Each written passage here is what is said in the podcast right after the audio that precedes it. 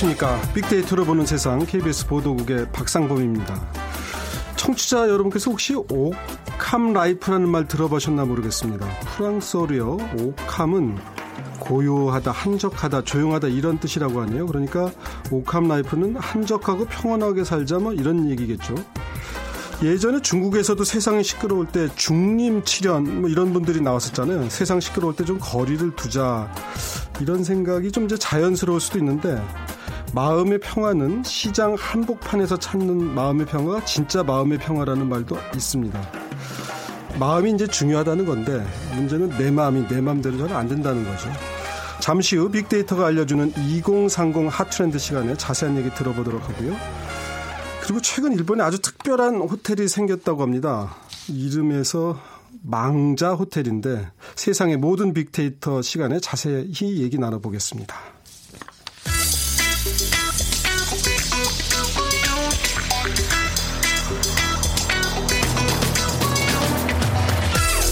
오늘 여러분이 궁금한 모든 이슈를 알아보는 세상의 모든 빅데이터. 연세대 박희준 교수가 분석해드립니다. 네, 박 교수님 어서 오십시오. 네, 안녕하십니까. 망자 호텔이라 망자가 스스로 뭐 호텔에 들어갈 수는 없을 테고 예. 어떤 호텔입니까? 그러니까 일본인들은 이타이 호텔 한국말로 하면 이제 시신 호텔이라고 하는데요. 네. 에, 그러니까 화장터에 가기 전에 예. 에, 잠시 이제 장례를 마친 다음에 화장터에 가기 전까지 시신을 보관하는 그런 호텔이라고 볼 수 있는데요. 예. 그 호텔의 풍경을 한번 제가 좀 묘사를 해드리면은요. 예. 일단 객실에 들었으면은 강한 향 냄새가 나고요. 예. 그리고 뭐 객실이 조용합니다. 그리고 객실에는 침대는 보이지 않고 대신에 가로 2m, 세로 1.5m 유리로 된 냉장 시설이 있고요. 그 냉장 시설은 한 3.3도로 유지가 됩니다. 그래서 대부분 이제 장례를 치른 다음에 아직 화장터 예약 때문에 기다려야 되는 시신들이 이곳에 이제 보관이 된다고 하는데 재밌는 것은 그 오사 아 오사카시에 있는 한 호텔 예를 들면은 최근 5년간은 이제 4천 명이 넘는 망자가 이곳을 다녀갔다고 하고요. 어, 지난해 객실 이용률은 80% 그러니까 뭐 굉장히 호황 중에 있는 호텔의 객실 이용률과 네. 비슷하다고 합니다. 아니 화장터가 얼마나 밀리길래 이게 보통 그러면 뭐 며칠 묵고 가는 건가요? 그렇죠. 그러니까 뭐 며칠이라는 거는 일단 화장터가 사정에 따라서 그렇죠. 화장터 사정에 따라서 네. 분명히 달라질 수가 있고요. 네. 그 이유는 이제 최근에 일본이 초고령 사회가 한 10년 지속되면서 네. 최근에 와서 이제 사망자들이 급격히 늘어난 이유 때문인데요. 예. 도쿄 같은 경우는 20년 전보다 하루에 한 60명이 더 사망하고 있다. 그래서 예. 20년 전 한 240명인데 지금 한 300명 정도가 매일 사망하고 있는 것으로 나타났습니다. 근데 일본도 우리와 비슷한 문제를 지금 겪고 음. 있는 것 같아요. 그러니까 혐오 시설이라고 해서 주민 들의 반대로 지금 화장터를 더 아, 늘리지 못하고 그러니까 더 이게 병목 현상 비슷하게 생기는 모양이에요. 예, 그래서 지금 도쿄 같은 경우에도 어 26곳밖에 화장터가 없는데 이 26곳의 화장터를 가지고 300명 예. 매일 사망자를 감당하기는 지금 어려운 상황인 것 같고요. 예. 그러다 보니까 최근에 이러한 틈새 시장을 노리고 이제 망자 호텔들이 생겨나는 것 같습니다. 예. 우리도 그 이제 아침에 일찍 화장하고 이제 산에 예. 모시려고 그런 분들이 많아서 아주 멀리 뭐 강원도 서울에 사시는 유족들이 강원도까지 가서 하고 오기도 하는데 예. 일본은 이제 망자 호텔이라는 형식으로 이제 어떤 어떻게 보면 이제 그런 분야가 생겨났군요. 그러니까 조금 전에 말씀 있었지만 이제 워낙 연세 드신 어르신들이 많다 보니까 예. 그런 이제 나타나는 현상이네요. 그렇죠. 아무래도 뭐 우리도 이제 곧 초고령 사회로 접어들게 되겠고요. 네. 정의를 보면은 초고령 사회라고 하면 65세 넘는 노인 예. 인구가 네. 전체 인구의 20%를 넘을 때 20%. 예, 초고령 인구라고 하는데 지금 일본 같은 경우는 심각하죠. 65세 이상 노인 수가 캐나다 전체 인구인 3,600여 명과 지금 맞먹는 수준인데요. 아, 그러니까 네. 올해 9월 기준으로 봤을 때 일본 인구가 1억 2,671만 명인데 예. 그 중에 65세 이상의 인구가 3,500만 명 이상이라고 하면 예. 결국에는 이제 10명 중에 3명이 예. 지금 이제 노인인 셈인데 65세 이상의 노인인 셈인데 뭐 우리나라와 같은 경우도 최근 노, 노인 아, 고령화가 급속하게 진행되고 있기 때문에 남일 같지는 않은 것 같습니다. 네. 먼저 뭐 고령화라는 건 전 세계적으로 어떻게 보면 피할 수 없는 거고 그러다 보니까 이제 실버 산업이라 그래서 예. 돈이 좀 있으신 어르신들을 상대로 한 산업도 사실은 발전하고 그렇죠. 그다음에 뭐 로봇 산업도 발전할 수 있고 노인들을 보 저기 좀 옆에서 케어해 드리고 예. 보좌해 드리기 위해서 또 실제로 노인들이 그런 도구에 도움을 받아서 계속 더 일을 하는 경우도 있으니까 저는 이제 우리가 흔히 이제 고령화 사회 그러면 우울하고 개, 그 없애야 되고 빨리 아이를 빨리 낳아가지고 예. 빨리 탈피해야 되는 식으로만 하는데 제 생각엔 피할 수 없으면 받아들이고 즐기라는 말도 있듯이 그렇죠. 예 고령화 사회는 불가피한 것이고 어차피 우리도 이제 고령화 예. 사회를 지금 말씀하신 것처럼 불가피하게 맞이하게 된다면은 예. 최근에 와서 이제 생산성 인구의 급감을 우리가 많이 염려하고 있는데요. 예. 출산율은 뭐 우리 예. 기대만큼 오르지 않고 그렇다면은 지금 노인 인구들이 말씀하신 것처럼 다시 일자리로 가서 그들이 가지고 있는 경험과 어떤 식견들을 갖다가 활용할 수 있는 그런 일자리도 좀 많이 생겨나야 되지 않을까 생각해 봅니다. 그럼요. 이제 과거보다 훨씬 그 과학 기술에 발전해서 연세가 드셨어도 예. 더 건강을 유지할 수도 있고 예. 또 여러 장비의 도움을 받을 수도 있으니까요. 하여튼 이제 그런 이제 실버 산업도 있습니다. 오늘은 조금 더 그런 임종 쪽에 예. 초점을 맞춰 본다면 임종과 관련된 산업은 앞으로도 예. 어떻게 보면 진짜 시장성이 있으니까 지속적인 성장을 해 나간다고 봐야겠군요. 예, 일본 같은 경우는 지금 그 규모가 엄청난데요. 앞서 소개해드린 시신 호텔, 그다음 장례 서비스, 또 자신의 죽음을 준비하는 그런 서비스들을 포함해서 일본의 죽음 관련된 산업 규모가 지금 연간 5조엔 하나로는 이제 50조가 넘는 것으로 네. 지금 추정이 되고 있고요. 어, 뭐 지난 8일 8월이죠. 도쿄 빅 사이트에서 열린 엔딩 산업전에는 320개 여사가 이제 참가를 해서 다양한 이제 죽음을 준비하는 그런 노인분들을 위한 여러 가지 서비스를 선보이면서 그 박람회가 아주 호황리에 마쳤다고 합니다. 네. 우리도 사실은 이제 어르신들이 미리 영정 사진 찍는 경우도 있어요. 오래 사시라고 이제 사실 찍는 건데 수위를 예. 마련하기도 하고 또 이제 그 본인이 이렇게 영면하실 땅이나 이런 곳을 미리 좀 어, 둘러보거나 사놓는 경우들도 있거든요. 사실은. 예. 그렇죠. 일본 쪽은 지금 어떻습니까? 그러니까 이렇게 뭐 워낙 많은 분들이 이제 고령화되다 보니까 본인들도 이렇게 마음의 준비 같은 거를 좀 하실 것 같아요. 그렇죠. 그래서 몇 년 전부터 이제 일본에 등장한 신조가 수가츠라는 것이 슈가스라는 것이 있는데 네. 이것은 뭐냐 하면은 이제 죽음을 앞둔 그런 노인들이 죽음을 준비하기 위해서 무엇을 할지를 고민하면서부터 그 네. 남은 여생 동안 자기의 죽음을 준비하는 그러한 이제 행위들을 이제 뭐 서비스해 주는 것인데요. 네. 뭐 묘지, 비용, 유산, 분배, 뭐 임종에 필요한 각종 정보들을 이제 전달해 주기도 하고요. 그 다음에 실제로는 이제 뭐 입관 체험도 한다고 해요. 입관 네. 체험도 하고 뭐 여러 가지 묘지 견학도 하고 네. 또 실제 실제로 이제 유골을 바다에 뿌릴 경우 에는 내 유골을 어떤 바다에 뿌릴지 그런 것들을 선택할 수 있는 그런 네. 여행 패키지 투어도 생겨나고 있고요. 예. 뭐 다양한 지금 어, 그런 예. 서비스업들이 지금 생겨나고 있는 것 같습니다. 이게 사실은 이제 그 임종 관련 산업이 어떻게 보면 자신의 삶을 잘 정리하고 싶어하는 마음하고 이제 맞물려 있을 텐데 예. 우리도 사실 그 젊은 사람들도 간혹 입관 체험하잖아요. 예. 그러니까 관 안에 들어가서 관 뚜껑 닫아 보면 세상 참 별거. 아니구나. 예. 내가 욕심 갖고 살 거 아니구나. 맞습니다. 잘 정리하는 게 필요하겠구나. 예. 이런 생각이 든다 그래요? 저도 저는 뭐 10년 전에 이제 아버님의 임종을 뵀는데 네. 그때 뭐 아버지가 돌아가시고 난 다음에 한 몇 개월 동안은 지금 예. 사회자분께서 네. 말씀하신 예. 것처럼 많은 것들을 좀 내려놓게 되더라고요. 예. 내려놓고 하는데 또 한 6개월이 지나고 1년이 지나니까요. 또 마음속에 또 욕심이 돌아와서. 생기고. 네. 예. 그 아마 이런 것들이 그러니까 잘 생을 마무리한다는 걸 저희가 꼭 부정적이거나 약간 좀 피해야 될 것만은 아니지 않는가 이제는 세상이 그런 예. 생각이 들어요. 우리도 사실은 이제 아까 저 잠깐 말씀드렸지만 화장이 많이 늘었잖아요. 이제 예. 그냥 매장보다. 근데 이제 이게 화장이라는 게 본신이 내 이거 한 줌 바람이 되어 이제 이 세상에 흔적 남기지 않겠다. 예. 깔끔하게 가겠다. 이런 의미인데 우리는 다시 이걸 이제 유골함에 대해서 봉안하거나 예. 다시 이제 묘 형태로 모시기도 하고 그래요. 그러니까 저희 아버님 같은 경우도 화장을 했는데요. 화장을 예. 해서 지금 가정묘라고 해서 말씀하신 예. 것처럼 그런 할아버지 할머니 유골함과 같이 이제 보관을 하고 예. 있고요. 그게 가정묘기 때문에 아마 저도 생을 마치면은 예. 화장을 해서 그 묘에 들어갈 것은 같은데 저 같은 경우에 만약 이것이 이제 준비되어 있지 않다면은 말씀하신 것처럼 그냥 이렇게 바다나 산에 뿌려졌으면 하는 마음이 그게 또 잘못 뿌리면 법 법에 걸린대요. 예. 그래서 하여튼 그, 그 강에 뿌리는 것도 사실은 문제가 될 수도 있고 또 수목장 선호하시는 분들 참 많은데 내가 참 나무의 뿌리가 돼서 이 나무가 되리라. 예. 나무 속 뿌리의 양분이 되리라. 그러니까 저도 괜찮아 보이는데 예. 이것도 이제 생각만큼은 여러 가지 제약들이 많아서 어, 빨리 확산되지는 않는 것 같아요. 그러니까 수목장도 뭔가 내 인생을 통해 남기고 싶어 하는 거잖아요. 예.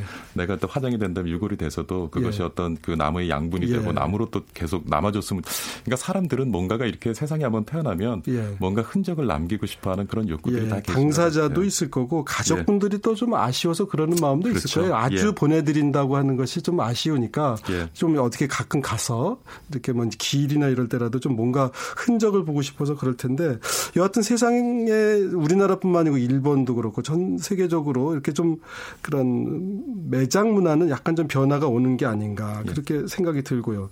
또 이제 그런 얘기가 나왔으니까 말입니다만 이제 묘비명 같은 경우도 그 뭐 이색적인 묘비명도 많아요. 어떻게 보면 자기의 인생을 관조하는 마지막 한마디 같은 왜 그런 거잖아요. 어떤 분들은 이 세상 잘 놀다 간다. 이렇게 쓰신 분도 있고 어떤 분들은 내가 우물쭈물하다 이럴 줄 알았다. 버나드 쇼인가요? 뭐 하여튼 예. 이런 분들도 있고 그게 아마 그 인생을 정리하면서 어떻게 보면 관조적인 표현 같아요. 우리 박 교수님은 만약에 묘비명 같은 거를 본인의 그런 거 한번 생각해 보신 적은 있어요? 사실 뭐 아까 앞서 말씀드린 대로 가족묘가 있고요. 예. 저희 아버님 성함의 묘를 한글로 좀 써놨어요. 나중에 예. 후손들이 예. 또 읽지 못할까 봐. 그래서 저는 사실 이제 그 선택은 없는데 예. 만약에 그런 선택이 저한테 주어진 다면은 고맙다 예. 정도. 예. 고맙다. 예. 그리고 제가 이렇게 뭐 가지고 태어나고 한 것에 비해서는 지금까지는 그래도 분에 넘치게 그 이상을 많은 것들을 받고 살았다는 생각이 들고 그래서 고맙다라는 말을 네. 남기고 싶습니다. 예.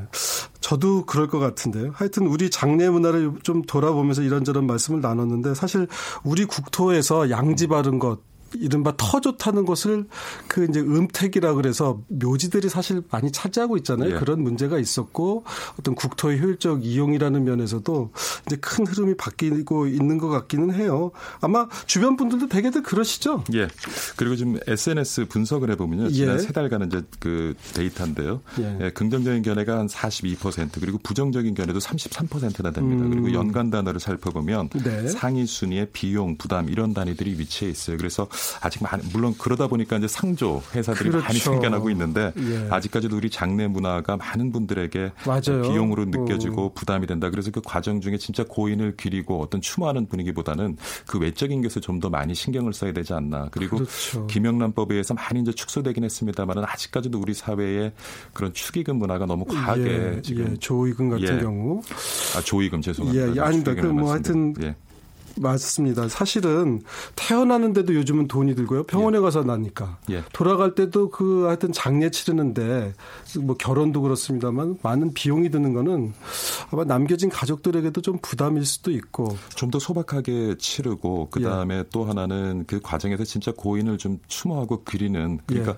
어떨 때 보면 뭐 명함 받고 한두 번 인사했는데 예. 부고가 오는 경우가 있잖아요. 그렇죠. 그래서 그분을 예. 실제로 알고 그분과 함께 많은 시간과 경험을 나눈 분들이 따뜻하게 모여서 고인을 추모하는 그런 문화로 좀 우리도 네. 자리 잡아가야 되지 않나 싶습니다. 엄숙하면서도 조금 조용할 수 있는 문화, 예. 조용한 예. 장례 문화도 어떨까 저희가 한번 말씀을 나눠봤습니다. 잘 들었습니다. 지금까지 세상의 모든 빅데이터 연세대학교 산업공학과의 박희준 교수였습니다. 고맙습니다. 네, 감사합니다.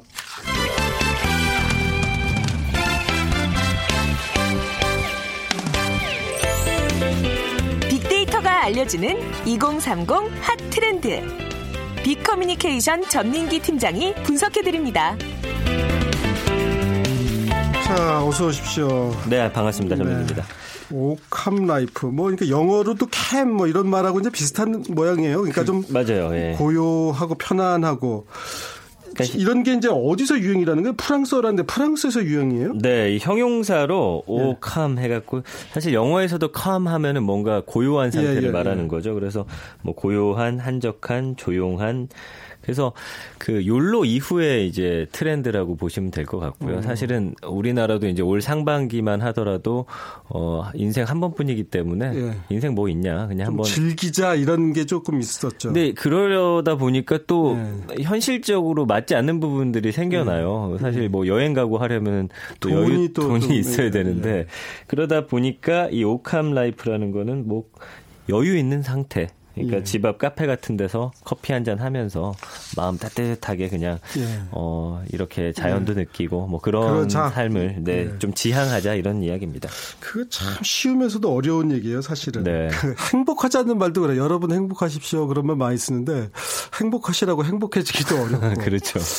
행운하고 행복은 또 다른데 말이죠. 네. 행운은 예상치 못했던 거고 내가 그 행운을 만들 수는 없지만 맞아요. 행복은 네. 내가 만들 수 있는데 참 만들기가 어려워 요. 그 여러 가지 조건들이 충족이 돼야 되는데 사실 네. 어려운 것 같습니다. 그래서 지금 우리나라 행복 지수가 상당히 낮다는 건 뭐 많은 분들 알고 계시잖아요. 네. 그래서 뭐 요즘에 워낙 취업난도 있고 경기 침체도 있다 보니까 네.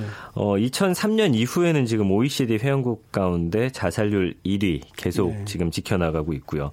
그러다 보니까 우리나라 젊은이들은 이제 헬조선이라고 우리나라를 표현하기도 하는데 GDP 순위 그러니까 경제적으로는 세계 10위입니다. 지금 우리나라가 그렇지만 국가별 행복 지수는 58위에 불과하거든요. 네.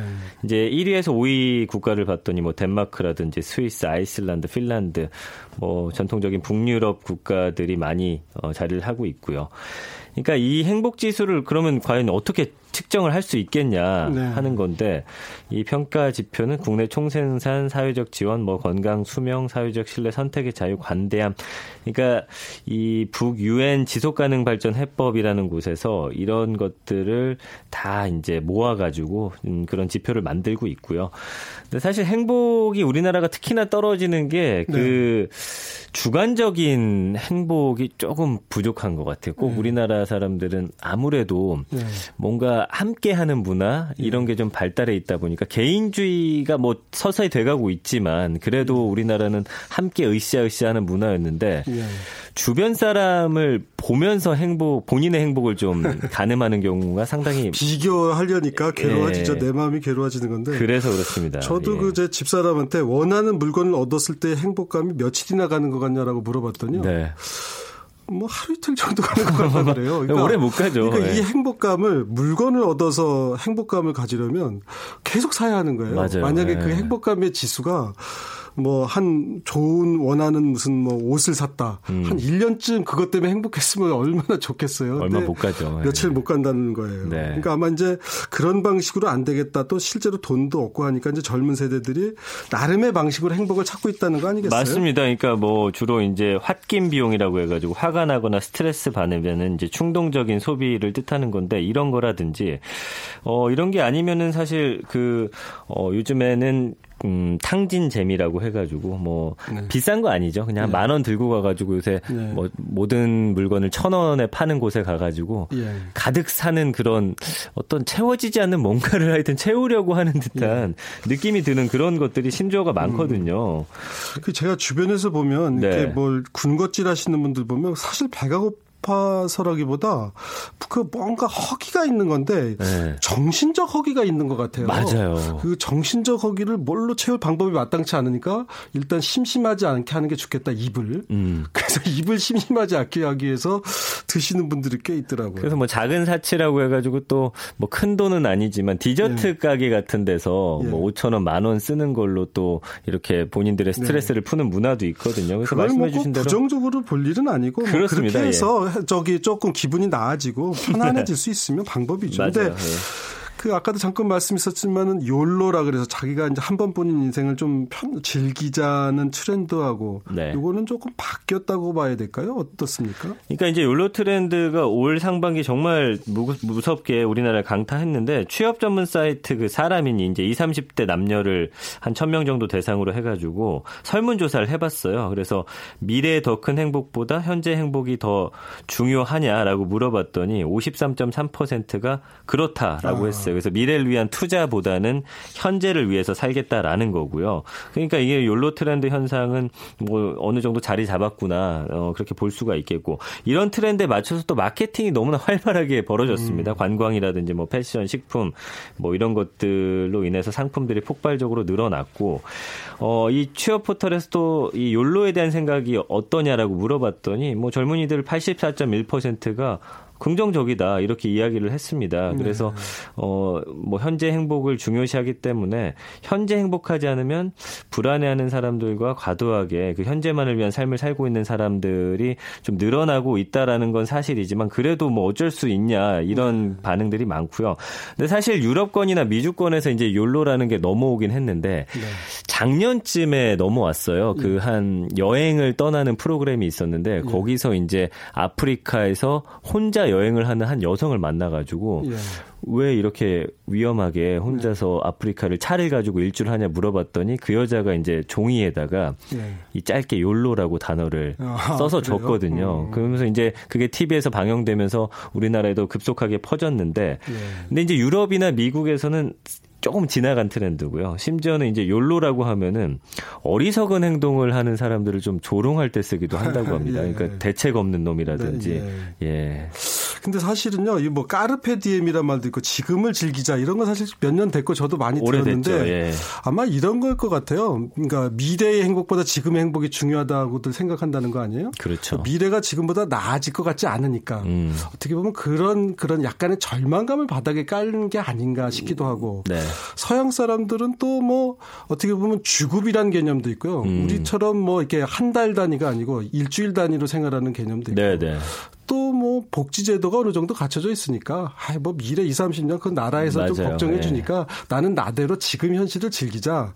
이런 문화가 있는데 이제 그거를 우리나라에 막 이식을 해버리니까 잘 안 맞지 않았을까. 그렇죠. 뭐 현실적인 예. 문제라든지 사회적인 시스템이 아예 다른데 예. 그냥 그 문화만 똑 떼어가지고 바라보다 보니까 그 약간 좀 괴리감이 있지 않나 생각이 듭니다. 예. 지금 하여튼 용어가 많아요. 뭐 hygge도 있었고 네. 오늘 이제 말씀하신 au calme, 음. kinfolk 어떤 것들이요? 다 비슷하면서도 좀 다른 것 같기도 하고. 조금 뭐 거의 근데 일맥상통합니다. 어떤 전체적인 분위기에서 hygge 같은 경우는 이제 행복지수 1위가 덴마크인데 아늑하고 편안한 분위기 속에서 만들어지는 어떤 소박한 삶의 행복이라는 뜻이에요. 그래서 가족들하고 그 음, 모닥불 앞에 앉아가지고 네. 뭐 코코아라든지 커피 한 잔 마시면서 여유롭게 예. 살자라는 그런 문화고요. au calme life는 아까 제가 말씀드렸고 예. kinfolk라는 거는 이제 미국의 포틀랜드식 slow life를 뜻 하는데 네. 가족, 친구 이런 사람들이 여유로운 자연 속에서 예. 소박한 예. 삶을 좀 살아가자. 네. 텃밭에서 유기농 식재료로 밥상도 차리고 예. 뭐 여유롭게 먹고 마시고 즐기는 예. 전체적인 근데 세계의 그런 분위기는 좀 비슷하게 흘러가는 것 같습니다. 예. 요 lagom life라는 게 있는데 이건 스웨덴 lagom. 방식이거든요. 예. 그러니까 스웨덴어로 적당한, 충분한, 딱 알맞은 그러니까 환경을 생각하면서 네. 자신이 이미 가진 것에 좀 충실한 삶을 사는 네. 거예요. 그래서 뭔가 물질에 대해서 너무 크게 욕심내지 않고 가진 거에 대해서 감사하면서 네. 사실 지금 갖고 있는 것만으로도 삶을 네. 영위하는 데는 굉장히 충분하거든요. 물질적으로는. 네. 그러니까 어떤 정신적인 걸 좀 더 채워 나가자라는 게 아마 전 세계적인 트렌드가 아닌가 이렇게 생각이 듭니다. 네. 그 중에서 이제 au calme life가 요즘에 각광을 받고 있다 이런 얘기인 거죠? 예, SNS의 영향이 큰데요. 이제 네. SNS에서 이제 au calme을 OKLM 이렇게 표현을 합니다. 그래서 네. sharp OKLM 치시면은 네. 뭐 이렇게 좀 편안하고 여유 있게 네. 자연 속에서 친구하고 뭐 차 한잔 한다든지 그냥 맥주병 하나 정도 들고서 네. 사진 올린 다음에 이제 네. 해시태그를 sharp OKLM 이렇게 달거든요. 그러다 보니까 예.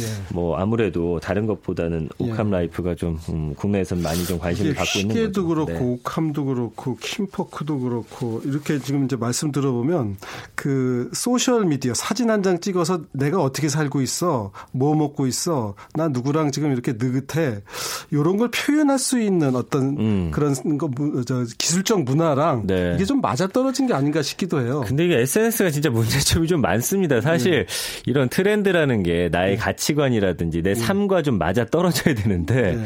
순간 인기라고 하면 모두가 그쪽으로 가가지고 나도 네. 이렇게 살고 있는 척 사진을 올리거든요. 그러다가 또 갑자기 뭐 트렌드가 뭐 욜로로 바뀐다. 그럼 예. 또다 여행 가는 사진 올리고 이런 좀 획일적인 문화 때문에 그런데 그러기 위해선 나 자신의 어떤 중심이 좀 바로 서 예. 있어야 나와의 가치관과 예. 맞는 트렌드를 찾아서 예. 남 눈치 보지 않고 올려야 되는데 예. 다른 사람들이 내 거 많이 와서 예. 봐주길 바라고 또 좋아요가 많이 눌리길 바라다 보니까 뭐 그러다가 또 이제 나중에 허망해지고 그러죠. 허망해지죠. 예. 그래도 우리 민족이 다이나믹해요. 막 빠르고 이런 것도 어떻게 보면 빠른 거예요. 자꾸 네. 자꾸 변하면서 네.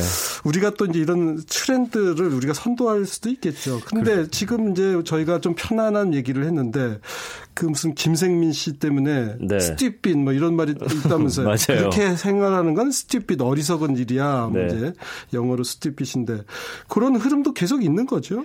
그렇죠. 지금 모든 문화가 약간은 그 양극화되는 현상이 있습니다. 아예 비싼 쪽으로 가든지 그렇지 못할 바에는 아예 저렴하게 가든지 뭐 그런 건데 이 신 자유주의 체제 안에서 살아가면서 좀 경쟁, 비교 이런 게 익숙해지다 보니까 아예 못 따라갈 바에는 좀 나만의 네. 삶을 살겠다라는 네. 생각들도 있어요. 그래가지고 결국에는 그 어떤 비교 속에서 열등감을 갖게 되다 보니까 이런 좀 어, 아예 좀 음, 우리만의 문화를 좀 만들어 보자라는 움직임도 좀 있는 것 같고요. 어, 경제적인 여유가 없는 경우에 음. 이제 어, 이런 현상들이 좀 나타나는데 그 조금 다른 게 이제 욜로에서 이제는 그래도 어, 우리가 어, 뭔가를 미래를 위해서 준비를 해야겠다라는 게 이제 김생민 씨를 통해서 드러나게 됐는데 예전에도 사실 주변에 부모님들이나 어르신들이 너 돈 그렇게 안 모으면 고생한다라고 말씀하셨지만 듣지 않았는데 네. 요즘 젊은이들한테는 좀 재밌어야 돼요. 그래서 예. 잔소리를 하더라도 좀 맞아요. 재밌게 하다 예, 예. 보니까 예. 이게 이제 좀 먹혀가 들어가고 있는 겁니다. 쓴 약도요 좀 당이정을 발라서 주면 먹기 좋죠. 우리 전민기 팀장은 어떨 때 제일 행복감을 느껴요? 저는 요즘에는 사실은 예. 일 바쁘고 뭐 저도 SNS 보다 보니까 아 좀내 삶이 저들과는 좀 다르구나를 느끼긴 하는데 네. 그나마 이제 결국엔 가족인 것 같습니다. 네. 이 아이가 19개월밖에 안 네. 돼가지고 네. 어린 자녀분과 네, 그 아이 보면서 힘을 내서 살아가고 있죠. 네. 알겠습니다. 행복이요? 그렇게 돈으로 살 수 있으면 얼마나 좋겠어요. 부자들 다 행복하게요. 근데 하여튼 참 내 맘 내 맘대로 안 되는 게 문제는 문제입니다. 자 오늘 여기까지 듣죠. 빅데이터가 알려주는 2030 핫트렌드 빅 커뮤니케이션의 전민기 팀장과 함께했습니다. 고맙습니다. 감사합니다.